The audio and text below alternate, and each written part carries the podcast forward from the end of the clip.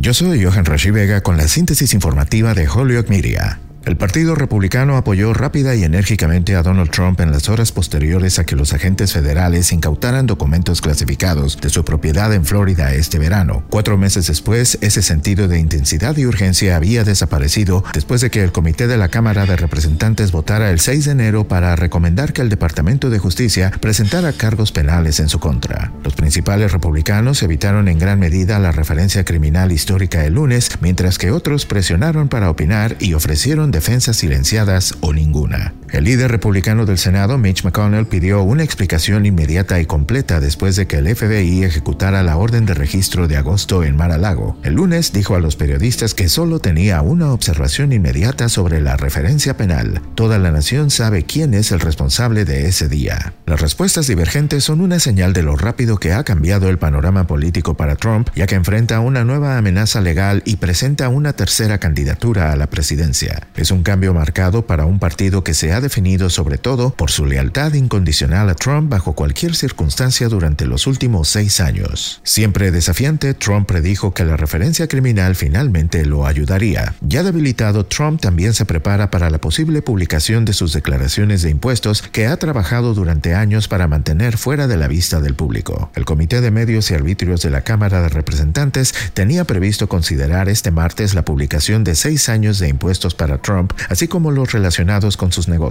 aunque no quedó claro de inmediato cuándo los documentos podrían estar disponibles para el público. Sin embargo, la mayor responsabilidad de Trump de cara a las próximas elecciones presidenciales puede tener poco que ver con sus desafíos legales. Los republicanos están cada vez más preocupados por su capacidad para ganar. Yo soy Johan Rashi Vega y esta fue la síntesis informativa de Hollywood Media a través de WHMP.